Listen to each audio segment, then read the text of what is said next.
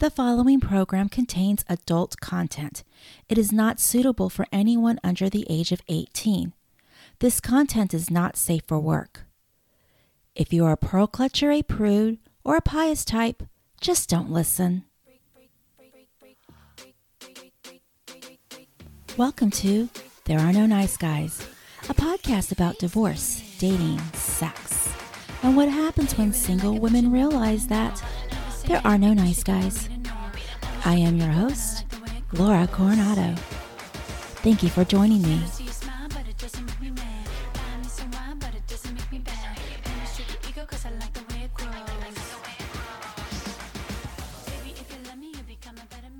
Thank you for listening to episode two of There Are No Nice Guys, a podcast about divorce, dating, sex, and what happens when single women realize that there are no nice guys. As I say in the intro, my name is Laura Coronado and I am your host. And if you listened to the premiere episode and have returned for episode two, welcome back. And thank you for coming back. I must have done something right in that first premiere episode. If you didn't listen to that first episode and this is your first time listening, thank you for joining me. In my first episode, I talk about the inspiration behind There Are No Nice Guys what kicked off the podcast, uh, what got me going on that, what I mean when I say there are no nice guys. So if you haven't listened to that episode, I recommend that you do.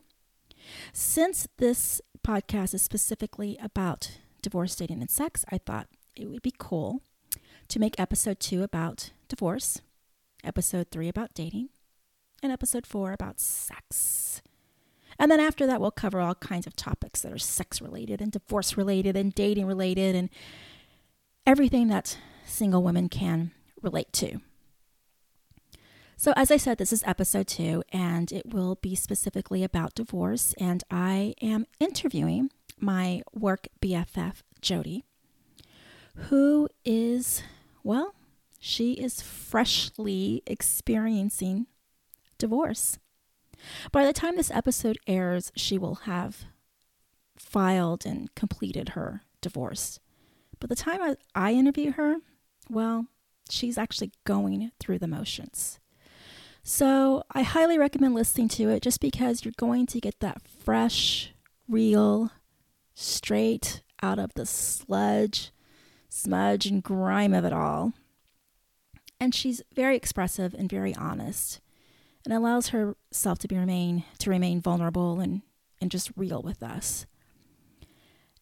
I thought it might be a good idea to talk about my own divorce before I go into the interview with Jody. In the premiere episode, I do reveal to you that one, I've been divorced for four years, and two, that it felt like I'd been married a thousand years by the time I got divorced. It was 22 years, 22 years of monogamy, and living under the same roof with one person. So, yeah, it got to feel like a thousand years by the end of it all. Um, the marriage probably ended around year 20. Uh, I remained two years after that, thinking that I could somehow save the marriage, which you can't do alone. the other person has to want to do that too. In my situation, the other person did not or at least clearly communicated the signals to me that he didn't want to save it.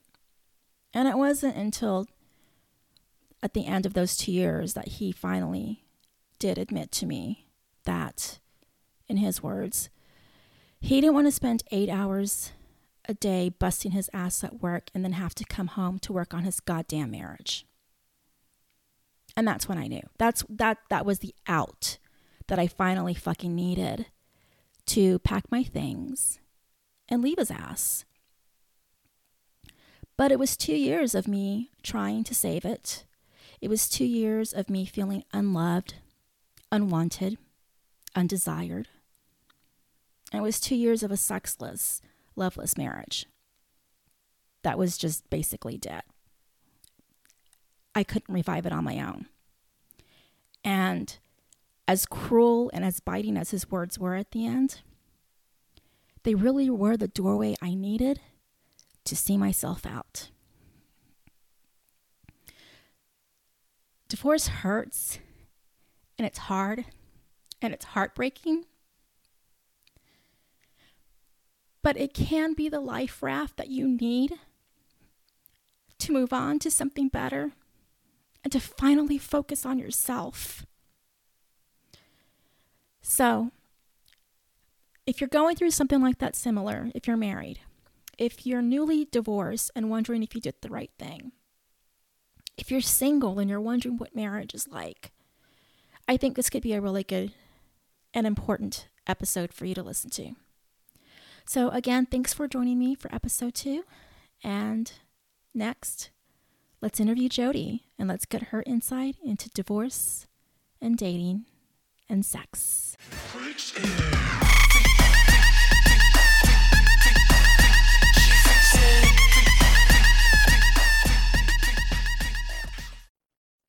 You're listening to There Are No Nice Guys, a podcast about divorce, dating, sex, and what happens when single women realize that there are no nice guys. I am talking to a newly single woman today, and it's my friend Jody. Jody, welcome for welcome to the show. Thanks for joining me. Hi, Laura. Thanks for having me. I thank you so much for being here. I know you've going, been going through a lot lately, um, and so for taking the time out, um, and of course having a glass of wine with me. What are you drinking? yeah, it has definitely been a busy summer, and I'm actually drinking a Petite Syrah right now from California. Go ahead and plug and, the brand. I don't have any sponsors yet, and I, I might want some. Go, go ahead and say the brand name. It's Concannon, and I normally would not have picked this off the shelf. I'm going to be very honest. Living in, I live in Philadelphia, and uh, we have wine delivery. The options are limited though for delivery, and I literally just picked the top three reds to have them brought to my door because I was feeling lazy. Um, mm. And this mm. happened to be one of them, and it's actually quite delicious. Nice. I am drinking Toso Brut that my good friend Valentina gave me, one of my BFFs, and um, it's from Argentina. It's a sparkling wine. Oh, delicious! Perfect for a very delicious. I may go through the whole bottle, so we'll see. Let's do it. now, you and I have known each other and worked together, most importantly, for three years now. Can you believe it's been three years? I can't. I mean, you know that saying, the days are long, but the years are short? True. I, and I that uh, resonates with me uh, in so many ways, but sometimes I feel like I've known you my whole life. Truly. I feel that way too. I think I feel like you and I connected immediately, like on my first day. And I believe I did like onboarding with you, maybe the first day or second day. And I feel like there was an instant connection. It's almost like we fell in love instantly. We did. We did. Little did I know at the time how how much I was going to lean on you. And what's really interesting that I want our listeners to know is that we work remotely. It's not like you and I work in the office together. You are based in Philadelphia. I am in Las Vegas. Mm-hmm. And yet there was still this connect, like an online connection. Yes. And of course, we met in person and we've seen each other in person several times since then. Right. Because I love to come to Vegas and will take any opportunity I can. and we've developed a great friendship in working together. Mm-hmm we did. And i think that this is an, a testament if you are in a distributed company when you have two people that can communicate well online in written word because that's inevitably what we do. We spend a lot of time on you know our internal tools chatting with one another. Yes. you can slack. Have, for everybody's listening we use slack to communicate. We do and yeah you can you can build uh, quite the relationship that way that helps you in your career, which is something I want to talk about. Like, you know, I, I of course I want to interview um, about a very specific topic, but I do want to talk a little bit about your background, your career. I mean, you you work in business development in your current position. Mm-hmm. And prior to that, you've worked in sales, um, and and basically what you you do is you sell technology, you sell solutions. I do. I sell solutions. Um, that I, you know, yes, I sell solutions, but I really sell our team at yeah. the end of the day.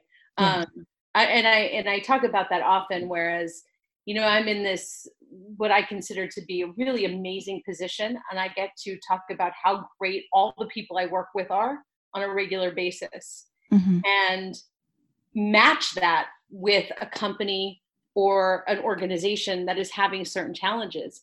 Um, and so to me, yes, it is sales. At the end of the day, if we needed to break it down to one word, that's essentially what I do. But really, I'm like, I'm matchmaking in the tech world a bit. Oh, yes. I like that. yeah.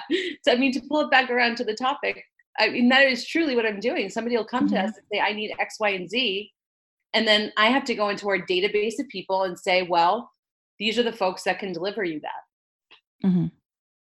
And then, well, it's you know, funny that you, can, you compare it to matchmaking because I follow your conversations on our sales channel in Slack. Mm-hmm. And I follow the highs and the lows. Mm-hmm. And I'm like, holy shit, this is like my dating life. we often joke and make references to that, but it, it is yeah. for me, that's what it feels like. I'm in mm-hmm. this uh, but it's very enjoyable for me when it's from a professional angle, though. yeah, yeah, of course, of course. I really, I, I try to have fun with it, and I appreciate rejections in that context because it gives me the opportunity to figure out what it is that I didn't maybe present well enough, or I should have maybe done better, and then I improve that kind of on the next meeting that I have. Um, so for me, it's it's very entertaining, and I, you know, in my professional world, I can look at everything as a possible yes, mm-hmm. which is not what I do in my private life. and we probably should. I actually listened to some of the things you guys talk about again in the sales channel and the way you guys approach um, when someone isn't being very receptive or when someone's being a little hard to get. And I'm like, oh, those are good answers. That was a that was a good way for that they phrased it. I should use that on Bumble or on Tinder because you guys do come up with some really great, I don't know, sentences, answers, replies to some of these potential clients. Well, to me, when I get in my, in again, in my professional life, if there is any kind of rejection or if somebody ghosts me in my professional life, um, it, I have not, I, there's something lacking on my end. I didn't give them enough to prove value yet. Ooh. And whatever it is is missing, I need to figure that out. And I will keep going in until I get a no. Mm-hmm. Um, in my personal life, I don't do that. And I think it's often because I have so much faith in the team that we have at our job. Yeah. yeah. It's so easy for me to say, you absolutely want to work with us because once I hand it over to them, they're going to amaze you with what you can do. And I'm 100% confident in that. Mm-hmm. In my personal life, though, there and i'm sure we all suffer from this that confidence it wanes it, it it flows it ebbs and flows. There are days where i wake up where i think that i am the best person on the planet. Mm-hmm. and sadly there are probably more days where i wake up and think i am an imposter. Mm-hmm. and i don't have that same confidence that i have um, from a professional stance. And i you know I, I understand again that there are many people who feel this way. And um, I think especially as women, uh, we tend to maybe take that to heart a little bit more. And again, it's an ebb and it's a flow. Mm-hmm, mm-hmm. I think men sometimes lean towards, and, and I mean this in the psychological definition of it, we tend to lean towards ego a little bit more.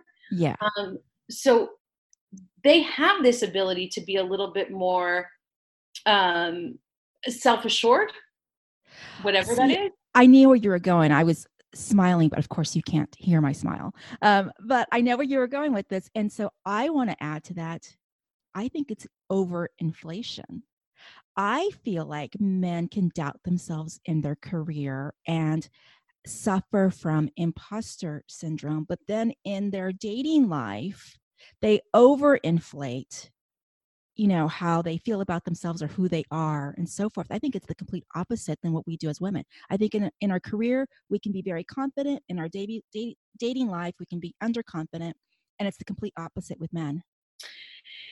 So I, I yes i think that that's true to some extent and is in you know if we're going to keep making this analogy men are really good at selling themselves.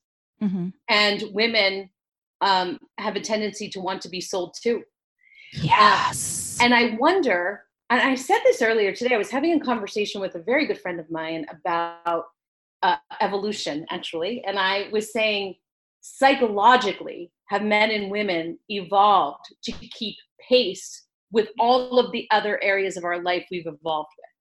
So, you know, back in the day, men were hunters and gatherers. It was cool. They mm-hmm. went out, me, me, me, me, me, me, me. I'm going to get all this stuff. I'm going to bring it home and make sure my family's okay. And mm-hmm. the woman was very happy to take all of that and make a home and make a meal and make all Mhm. of those things. hmm And so, if we're talking about how things change over time, does some of that mentality still linger? Yeah. Whereas Innately. we have evolved in so many other areas, right? We're, you Mhm. know, we're fighting for equal pay professionally. I think that we surpass what men can do in a professional level um, Mhm. and still have children, raise them, and do all of these things, still be the caretakers by Yeah. nature. Yeah. Um, but has that mentality where we're we want to be um, taken care of and we take care of things has Mhm. that evolved at the same pace i don't know the answer by the way i'm Yeah. but i'm just i've been thinking about this a lot lately do we psychologically have to evolve a little bit more i don't Oh, know for sure. I think we all do. Um, so I want to talk about the big D, and and I don't mean Dick. Which normally when I say big D, people think I'm talking about Dick, and normally I am. But i mean we can talk about that too if you want to we can, we will. I'm sure we'll get there. But I want to talk about divorce. I um, I, without going into details, I want to respect your privacy. But if you can just tell us frankly, Mhm. what triggered the divorce? Why are you getting divorced? I mean, if I was going to put it in a word, it would be infidelity. But Yeah. I think with that we all know um, what goes into an actual divorce is very complicated. There are many layers of this. I was with my ex-husband for 13 years. Um, so we were together for a very long time. When I met him, he was very young. He was 22. I was 30. Oh, mhm. Um, that's and- young for you too, though. I mean, 30 is also a young age. Yeah, it's it really is, and Mm-hmm. uh, I, you know, I look at what we had as a, a very good run. I'm sad about how it ended for sure, Mhm, mhm. um, but there was we we went through the conversations about how do we fix this, how do we repair this, can we? And really, I think that we both agreed we couldn't. It was Yeah. just at that point, and so not that any divorce is easy, um, Mhm. but I do feel grateful that the, he has not given me any pushback in this. It's Mhm, been a mhm. pretty um, quick process, if Yeah. you will. Yeah. Um, what was very eye opening to me is how much I learned about myself through this whole Mhm. process. hmm Yeah. Yeah. I agree. That's that is one of the things you get out of if you were to get something out of a divorce. Um, yeah, you really learn. You impress yourself. I am so impressed with myself. Have Have you impressed yourself? I'm starting to. I'm, I'm Yeah. again. I'm at that point where, you know, how they say a divorce is very similar to the stages of grief, the five Yes. stages, but that you are not ever in just one stage. You move back and forth between them. Mhm. Um, and so I feel like I am starting to come into acceptance, or at least, Mhm. you know, I, I'm dipping into it just a little bit here and there. Yeah. I'm, I'm excited to see what comes on the other side of that. Um, That's but nice. What was that? That's nice that you're Yeah. excited. I, I am. I'm very excited about that. But this is new. These are new feelings. This is not Yeah. how I felt a couple weeks ago. Of course. Um, and that was because, you know, now I'm settled in my own place. This is the first place in 20 years where it was just me, Wow. which is Amazing. crazy. Yeah. Uh, For- and so I'm starting to get comfortable again. It was 22 years for me. 22 years and of me you know, well 22 years for me being in a marriage and living with someone and then so when I got my first place newly divorced, yeah, it'd been 22 years. So could we just like talk about that for a second? That feeling of, oh my God, I don't have to make sure that everything is perfect, or I don't have to. Mm-hmm. Yeah. I could put my nightgown on the bed and it's fine, or I whatever. could keep keep crap all over the bathroom counter. My ex-husband, I think all men actually feel this way, hated um all of my uh, makeup and my little lotions and everything all over the bathroom counter. And now I'm like, fuck you. Everything is staying on the bathroom counter. I do not give a fuck. yeah, you can do whatever you want. Mhm, I haven't had this feeling in so long. It's and- liberating. It is liberating. Mm-hmm. It is liberating because I'm super type A um, and a little bit of a, a, like a neat freak in a way. And yeah. I've been more lax, and it actually feels wonderful. Mm-hmm, mm-hmm. I wonder how much of that type A ness was mm-hmm. just to impress the people I lived with, and it really had nothing to do with me. That's something else I've been thinking about lately. Or just to keep a controlled household, because if you're not controlling your bad habits, then he's not going to control. And we all know that men have worse bad habits than we do. For sure. Yeah, so we have to like try and display an example of how one should live with another human being respectfully and in a hygienic kind of mm-hmm. way. Otherwise, they, they they won't follow suit. I mean, I mean, when I was dating my ex-husband, when we were just dating, we we're in college. I reached a point with him where I told him, I am never spending the night in your house again until you clean that motherfucking bathroom. Yeah. It was so gross. And I mean, he had never had anyone tell him that he had a dirty ass bathroom. Because, well, of course, he used to live with his mother who used to clean up after him. Right. So, that yeah, was the exact, so, exact uh-huh. situation. You have to like teach them just to be clean and then of course when you're living together you don't want them to fall back into bad habits. So you yourself create these really strict n- habits about neatness and cleanliness just so that they don't go back to those gross bachelor habits they used to have. Yeah and it just feels so nice to you know leave mm-hmm. a towel out or not make the bed every day just to give myself a little bit of a break that has been a very interesting thing that i didn't even consider would mm-hmm. feel good and yes. it is a, a, little bit of uh, i feel more relaxed mm-hmm. i woke up this morning and i actually it's funny you say this because i woke up this morning and i actually said aloud i am so grateful i live alone yeah I mean, I actually said that. Just like I, I felt so good. Well, part of it was the fact that I woke up and there were sex toys strewn about the bedroom. See, you have the life. you just I was like it. all these sex toys all over the bedroom. Like, what did I do? I mean, I got a little stoned. I think what happened was that some of my toys weren't charged correctly or well enough. I kept mm-hmm. running out of juice, so I had to like move to the next toy. Yep. Yeah. And I left him dirty around the bedroom. And this morning is when I cleaned him and charged him. So and, it, and it's okay. No one's going to judge you for it. In fact, exactly that is probably almost Instagram worthy. Like, look at my life. look at my life as a single woman. There's sex toys everywhere. exactly. so you said that you had these conversations with your ex about can we fix this or can we not? Like, take us through a timeline. I think there are, you know, there are probably women, and I'm sure you've met them mm-hmm. who are listening right now, who are thinking, do I get divorced? Do I not get divorced? Like there's there's so I think there are so many women right now who are on the fence.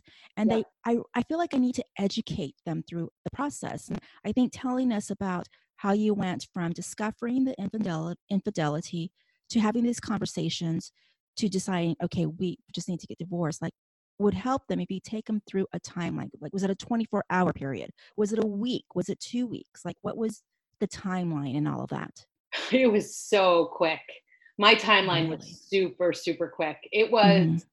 pretty much, I found out what was happening and it maybe two weeks later filed for divorce. Wow. Yeah, it was really quick. And, and here is the reason that it was so quick. Uh, first of all, I believe that infidelity is a symptom. I really do. Mm-hmm. Um, mm-hmm.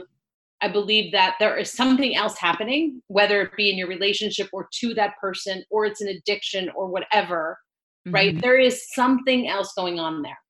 Yeah. I believe that in all of my being because this is not my first experience with this. Oh. Um, having said that, because I knew that, I knew in order to save the marriage, we would need to do a lot of work.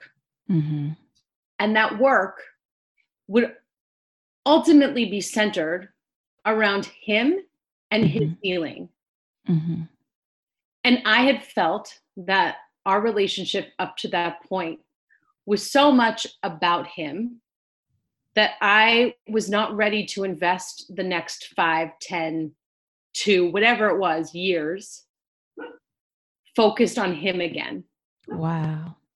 And That's very insightful. it was a, when I when I realized that that I was not willing to give that anymore, and you know maybe that's selfish, maybe it isn't, I don't know. But I knew I needed it. I needed some attention. I needed some healing. I needed to worry about my life, and if I stayed, I don't know how long it would be, but it would be all about him again. And I would just be in the background, making sure that he was okay, trying to fix our relationship. And I couldn't do it. I couldn't do mm-hmm. that anymore. Mm-hmm. I wanted to worry about me for a change. Now, we do not have children. I think it's important for me to mention that. I understand yeah. that women who have children have very different um, situations and obstacles that they are presented with during the situation. Mm-hmm. But I needed to step out for myself because mm-hmm. I couldn't invest that much more time. I think again, I I mentioned the age difference, but getting into the relationship, so much was about getting him to grow up, right? By mm-hmm. mm-hmm. his twenties, and we had a business together at one point, and we did all this stuff together that was very centered around him. Um, and I think I did all that. I invested all of that because I knew that he was a special person and I knew that he would be really great one day. And I was completely fine with all of that energy. Mm-hmm. When I found out that he had some other things going on on the side, yeah. I, I, thought, well, I invested all this time because I guess maybe I was waiting for something, and that is not the right way to look at a relationship either. There is yeah. no like final destination that you're getting to. Everything is about the journey. Mm-hmm. And I can't take this next lap of the journey because if I do, I'm going to fade away into the abyss. That's literally how I felt. Yeah. Um, and I didn't want to do that. So I, I took a deep breath and I called a lawyer and I said to him, I'm filing for divorce. And he really didn't fight back. And the fact that he did not fight back, I knew I kind of I made the right decision. Yeah, I, I I totally agree with that. My ex husband did not fight for our marriage either, and oh my gosh, I, I almost like I want to cry just saying that. But um, to me, yeah. that that's so telling when the man doesn't chase after you, doesn't fight for the marriage, doesn't want to make it work. I think it says a lot. Marrying so young, and I married young. I was only 21 when I got married, and he was 22 so mm. I, I, I get the whole being young thing and i realized that you were 30 and he was 22 but again 30 still a young age. He was so young. Do you feel like you partially raised him? Because that's how i feel about my ex-husband. Oh for sure. A hundred percent without question yeah when i met him he was a much different person and I, you know, he grew up in front of me. I, I don't care what yeah. anyone says. Who you are in your 20s is very different mm-hmm. than who you are in your 30s and it's very different than who you are in your 40s and i was mm-hmm. always uh, like a decade ahead mm-hmm. Um so I, I found myself saying things like you'll see when you turn 35 and, you know it that's that's no way to live that's yeah. just that's not helpful to him and it's certainly yeah. not helpful to me and i also felt that i had a lot a lot to offer not somebody but like the mm-hmm. world right yeah. like there are some really amazing things that I wanted to do. And mm-hmm. if I stayed here, so much work was going to be invested in fixing the relationship. And I don't know if I would be able to do those other things. Mm-hmm. So I can still, I can exit this marriage, still make sure you're okay and that you get the help and healing and love that you need to still be that great person that I believe that you will be. But over here, I'm to go after all these things that I want to go. And then maybe someday, you know, we'll be able to high five each other and say, hey, that was a good run. Yeah. And that's yeah. what I wanted. Yeah. I, I love how you are putting yourself first. And earlier you used the word selfish. And I don't think it's selfish at all, especially because we've just established that, yes, you pretty much raised him mm-hmm. at, in his adulthood, you know. Yeah. Um, two, you had already established that you were losing yourself, that the relationship was focused on him. And I think this happens a lot with relationships they become codependent. It happened in mine. Yeah. The relationship was always focused on his happiness his career his whatever was always focused on him. And you saw that if you continued after this infidelity and tried to help him fix himself mm-hmm. that the, it would just get worse. You would lose yourself in the abyss. You'd already lost some of yourself it would get even worse. And you spotted that. And I don't think you were selfish. I think you were smart. And I think it was a survival skill on your part. So I, I commend you. I clap for you. Well, thank you. I appreciate that. Same to you. I mean, it sounds like you your situation was um similar to mine in that you just start to realize that you have to put yourself 1st mm-hmm. and i i thought about this so much we took these vows in front of our family and our friends you know for better for worse all that stuff that you say mm-hmm. and then i thought if he was let's say it came out that he was an alcoholic mm-hmm. i would stick by him and go through him with the meetings and make sure that he recovered or whatever uh, um but I don't actually know if that that's true. Like these are the thoughts that were going through my head. Would I have stayed there? Would that be a, the right thing to do? Would that have been the wrong thing to do? I don't know. The most mm-hmm. all I knew is he needed the help and healing he needed, and I needed to live my life. And the only way that we can do that was not being married anymore. Mm-hmm. And so it seemed to me that getting the divorce was going to be the best path forward for both of us. And I have not doubted that decision since I made it. Yeah. Which Good. maybe says something about me too. Maybe I was uh, ready. I don't know.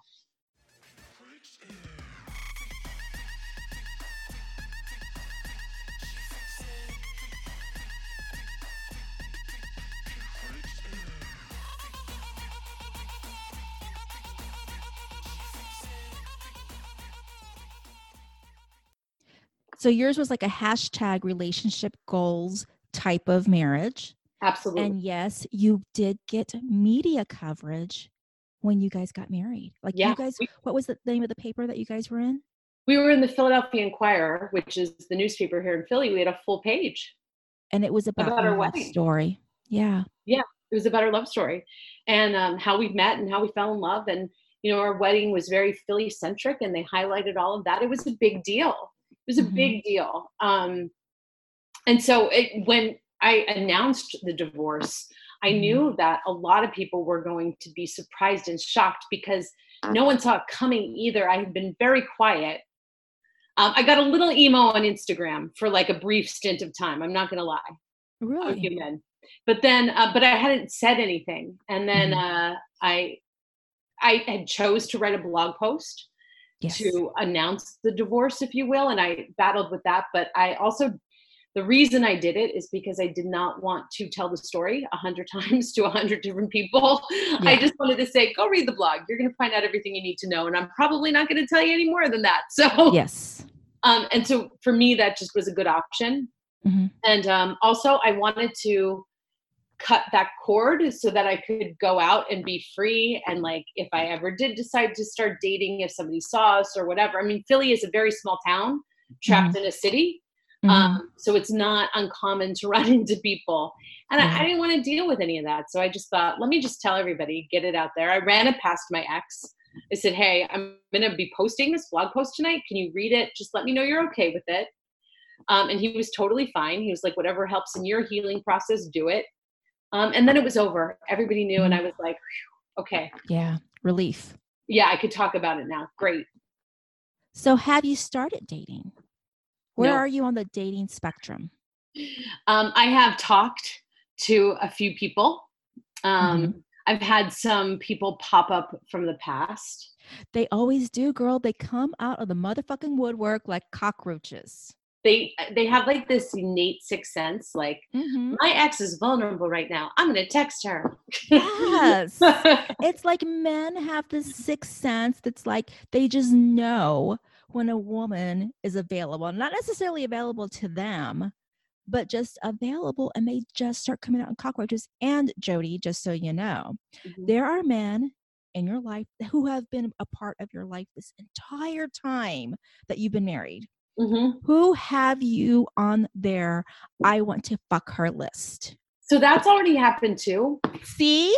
And they come out in the moment they're like, um, she's getting divorced. She's on my I want to fuck her bucket list. Let me scratch her off. And next thing you know, everyone is hitting you up. People who are friends with your ex-husband are gonna fucking hit you up. See, yes. Also, uh, I find it very interesting because to me, that's never going to win me over because I realize that in their mind, it's just like a conquest type thing. Yes. and I have no interest in that.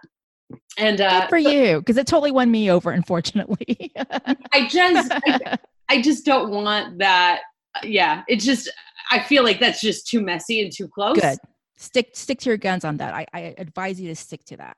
But the exes, Yeah, the they're so comfortable. Right? You've been there, You've been down that road.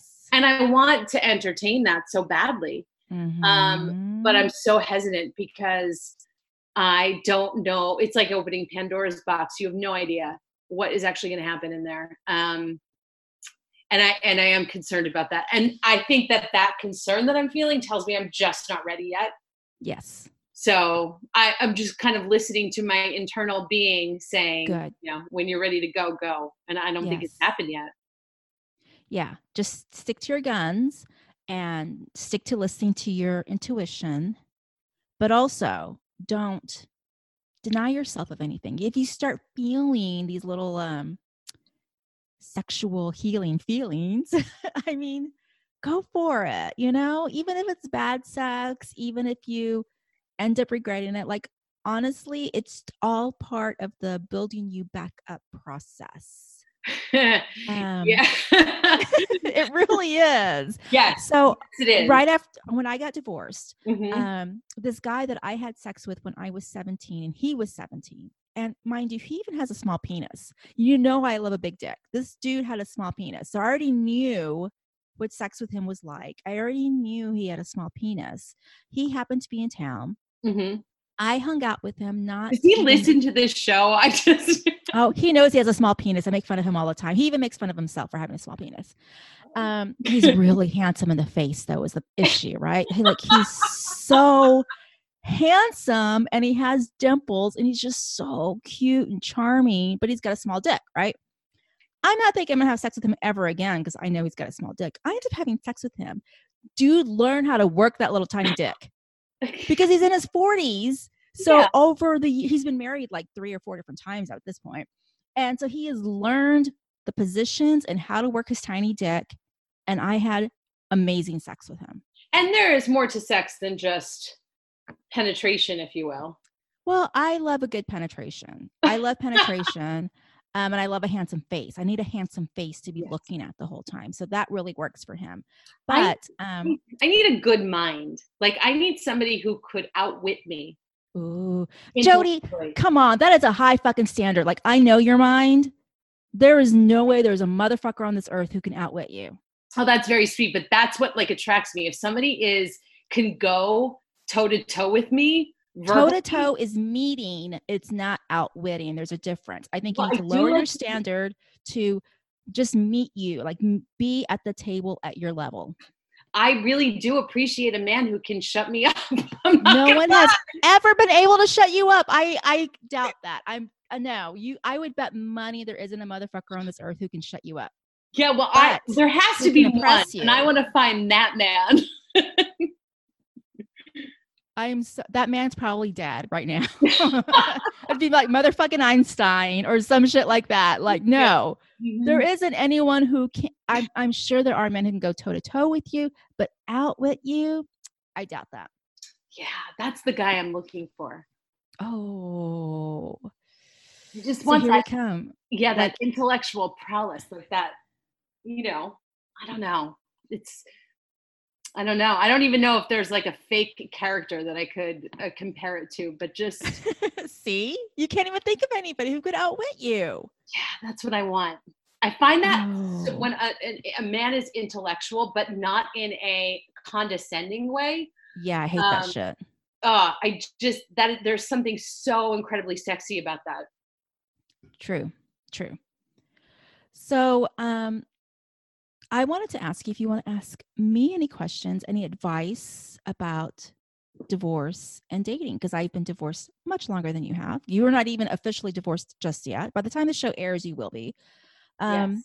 but I've been divorced for four years now. Not that I'm like, you know, super expert on it, but if you have any questions, and then of course the dating, because as you know, well, one of our coworkers, Christina, said that I think you're an expert on dating. I'm like, uh, I don't know about that, but you know, I certainly am experienced on it. So, do you have any questions for me? Do you need any advice? for me. Yeah. So here's the thing um, about dating that I'm I've always been very curious. I, yeah, I look at you as an expert in dating. Oh, to be fair, you. just like Christina, um, I think that you have been very open and honest about your dating. Uh, like escapades, if you will. More Um, so than my mother would like, by the way. Sure. My mother, I wrote one post about how I uh, experimented on Tinder, um, Mm-hmm. Yeah, yeah, yeah. You did. Yeah. based on your advice, actually. Do not meet anyone, but just go on Tinder and talk to a few people to just start Yeah. eating your way back in, and which was very great advice. And my mother was like, "That was very hard to read," um, and that wasn't even bad. Um, yeah. But yes in dating i what so what is your you meet somebody whether it be in person or online or whatever what are your expectations for that date? Like what do you want them to pick you up? Do you want to meet them somewhere? Should it be dinner? What are you doing? Like what does date one mean to you? So it, I mean, so my advice to you and to anyone listening would be that has to really be on you because I was just talking recently on episode one uh, with my friend Stacy, and she was saying she doesn't like for guys to pick her up because she may not want them to know where she lives.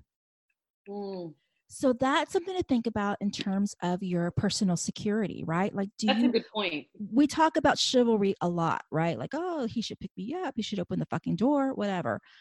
But she's like, you know, I don't may not want a motherfucker to pick me up because I may not want him to know where I live, you know? So that's something to consider. Um, me, if I am meeting the guy for the very first time, we matched on Tinder, Bumble, whatever, and I'm meeting him for the very first time, I want to meet him up. Uh, So I'm going to drive myself there, number one. okay Number two, I'm going to pay for my own way because I don't want there to be any mixed signals. A- again, however, you have to consider I'm coming this coming from this um, from a casual sex point of view. I'm looking for casual sex. I'm not looking for relationships. If I match with you on Tinder, Bumble, wherever, I'm just wanting casual sex. I don't need you to pick me up. I don't need you to open my motherfucking door, and I don't need you to pay the bill. I'll pay for my half at least. Although I do talk about in a upcoming episode about how I paid for somebody else's bill.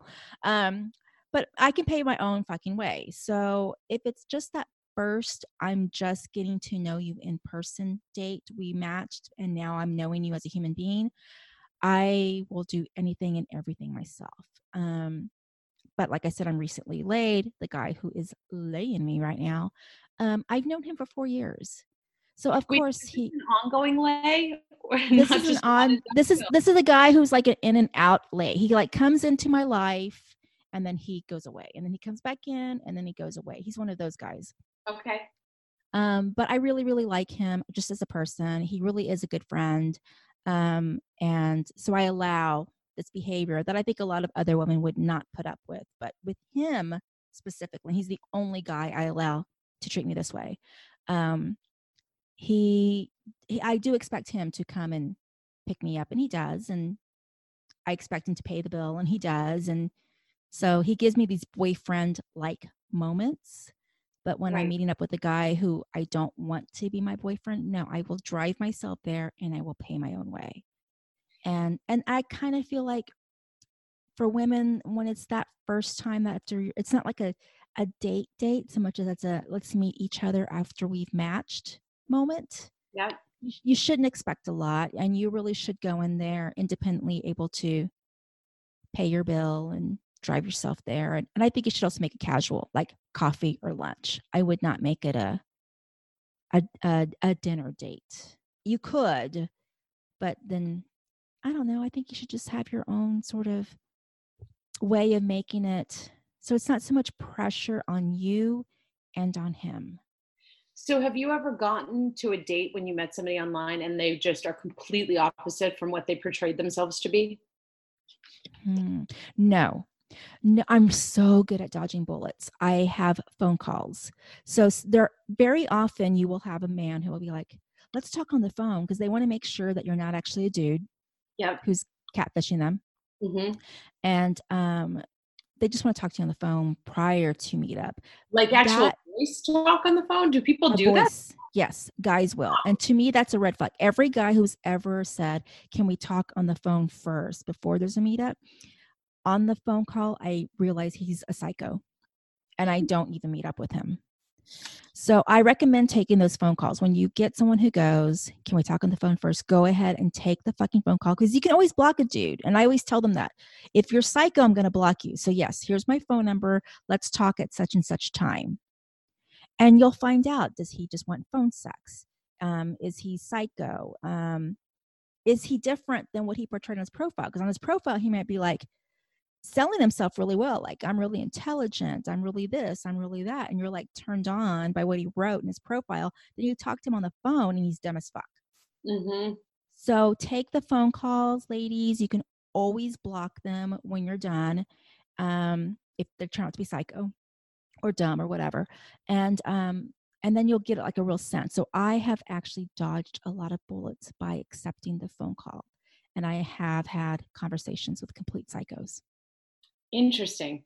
Yeah. That's very interesting. Seeing this is the stuff that's really important to know. How do you dodge the bullet? What is the telltale sign? take the phone call also number two when you do go meet out with someone on a date and this is super important take a screenshot of his picture Mhm. and it may not even be his picture, but go ahead and take a screenshot anyway. His name. Make sure you know his first name and last name before you even meet him, because a lot of the guys will they'll either use a fake name Yeah. or they'll only use a first name. So get his first name and his last name. Mhm. Um, and then, of course, the time that you're meeting and where you're meeting, and send that information to at least three people who care about you, right? So, like a family member and two of your BFFs. Okay. I'm meeting this guy. Here's his picture. Here's where we're meeting. Here's what time. And this is the name that he gave me. So and if there's trouble, people are they know. yes. Yeah. And then even tell the people that you're talking with, like, I will text you in one, one hour when I feel safe. I'll text you in two. Like, really set a schedule as to when you're going to let these people know that, okay, I'm 100% safe. This guy mm-hmm. really does look like this. He really is who he said he was. And he's a nice person and he's not going to murder me tonight. Have you had any like met up with people that you're like, this guy's a psycho? I need to get out of here. No, but I have talked to people on the app or on the phone call who won't give me all the information I'm asking for. In Mhm. fact, now that you bring it up, Mhm. and speaking of my Argentina sparkling wine that I'm drinking here, I'm talking to a guy on Bumble who says he's from Argentina, doesn't know why he ended up in Las Vegas. I'm like, how do you not know why you ended up in Las Vegas? Were you kidnapped? Yeah. and yeah, he still has yet to tell me his back his background story as to how he moved from Argentina to Vegas. To me, that's a red flag. That either means you have a wife in Argentina, Mhm.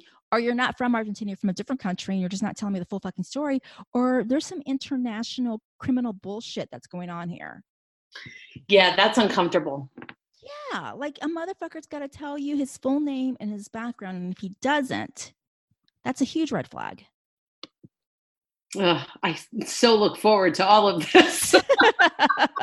you know what's so funny? So you're mm. gonna have all these guys on Tinder, on Bumble, on Hinge, on fucking Facebook. Now there's Facebook dating, and they're gonna be like, Jody, I want to see a full body picture of you because you're gonna send pictures of your. You're gonna have pictures of your face, right? Yep. I want to see a full body picture. And and then if they want a phone call, it's like they just want to make sure you're not a dude, right? So then be like, I just don't, you know, I want to make sure I'm not being catfish. I want to make sure you really look like and sound like what I envision you to be. All these guys on these dating apps are just trying to make sure that these women look like and sound like and are who they appear to be on the app. You know what women are trying to do? We're just trying to make sure we don't get raped and murdered. Oh God. Yeah, when you put it like that, yes. Yes. Yes. That's the whole thing. Like, I mean, guys are like, oh, I don't want to be catfish. Really? Because I don't, I want to make sure I'm not raped and murdered. So good for you that your worry is that I'm not 50 pounds heavier than I portray myself to be. I'm just trying to make sure you don't kill me at the end of the night. I'm laughing only because I it's it's so uncomfortable. It's the only response I have. Because I know. you're really right. Like we, our concerns about online dating are so very different than a male's. and that is sad because in even my little 24 hour tinder experiment that i did first of all i was so fascinated by the number of men that intentionally take a dog with a picture with a dog even if it's true. So everybody is into the gym like mm-hmm. you know. Fitness. They're all about fitness family and fitness. Fitness hiking you know craft beer it was all the same um, and mm-hmm. also the amount of married people that are actually on the app oh that are just visiting and looking for some side action. And so I, that's more of a Vegas thing, though. I don't think you're going to experience the married men thing in Philly as much. I mean, you will, but not as much as you experience it in Las Vegas. Because let's clarify, your experience was in Las Vegas. It was in Las Vegas, and I am not judging those that are in open relationships. Of course not knowingly both partners know what they're doing cool yeah. good for you for making that work i am talking the one guy that i met on tinder that it did not make me want to vomit um, and i don't even know why i swiped on him because he was it wasn't his face it was like his back we had like mm. the hmm. greatest conversation mm-hmm. um, and then he eventually sent me a picture of himself and i was like wow he is he was handsome hot. yeah now that he was married mm-hmm and I was so sad because I really wanted to go see him. If you remember, you're like, do not go see him. Yeah. Do not go see him. Do not go see yeah. him. Um, but yeah, I mean, that's, I was really, it, I mean, again, Tinder's probably not the best platform for looking for dating from what I understand. Maybe, maybe that's another question. What is the best online tool to use to get started?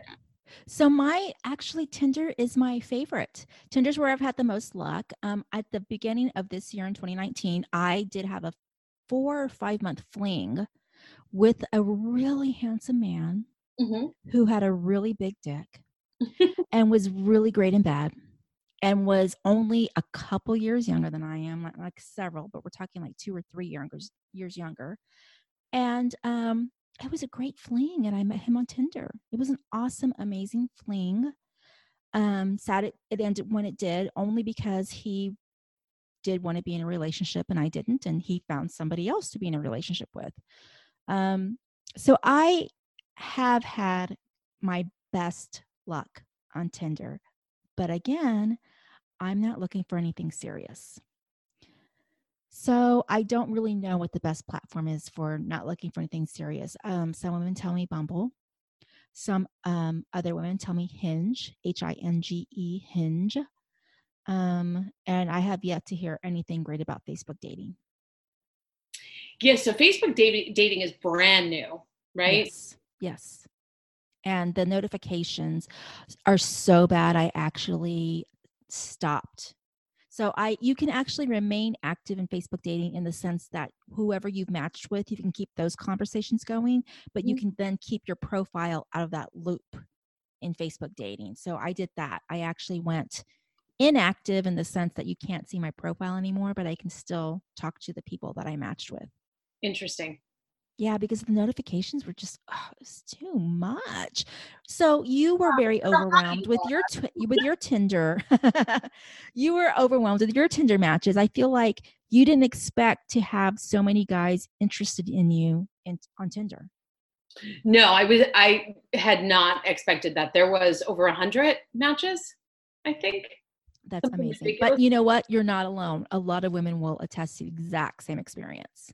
No, I'm sure. I certainly was not prepared, and there was only a handful that I ended up talking to. Um, but it was very overwhelming because there yeah. were some that just cut right to the chase. Like, yeah, hey, where do, where are you? What hotel are you at? I'll be right over. Mm-hmm. Um, and then others that you know um, had a meaningful conversation. In fact, one I was like, "You need to date him." Oh, yes. You know what? So then I reactivated my Tinder because of that one guy. Yep. I haven't found him since then. I've not seen him on the feed since you and I talked about him. Oh, man, that's a bummer because he was a hottie. He may have me at an age range because you can actually set your age range. You can set miles. You can set all sorts of things. And uh, you're younger than I am. He may you're he you you've they you, your age may be the cutoff point for him and I'm older than that. So maybe I mean, we're not. what, like four years apart? but it really could be that. I mean, I stopped my age range, I think about uh, like 60. So there could be, you know, 65 year old men who are trying to, who want to match with me, but I'll never see them on my feed because I stopped my age at 60. Wow, that's what it's come to, right? Like the oh difference. gosh. Yeah. Yeah. There's gonna, you know, I realize that your ex is what, eight years younger than you? Yep. Mm-hmm. Um, you might want to start upping the age range for yourself. No, I did. no, I did. When I was on Tinder, I think I set 35 to 55 or something. Okay, that's good. That's good. 55 year old men are good. I like that. Yeah, I've never really dated an older man, I'll be honest. The majority of the people that I've dated in my life have been younger. So we are, and I say we because we are, it is we now. We are at that age where we have to deal with men who can't fully perform. Oh man, I don't even want to think about that yet.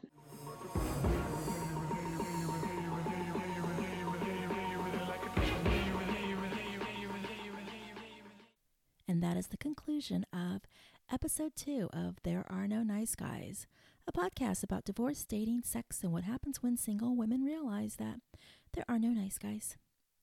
I hope you enjoyed listening and I hope you got some insight into divorce. My interview with Jody, I told you it was going to be raw and real, and well, I think it really was. Please return for episode three. I'll be interviewing a friend, and we're going to be swapping dating horror stories. So that'll be funny. Until then, you can always keep in touch with me at my website, therearenoniceguys.com. See you later. Break, break, break, break, break, break, break.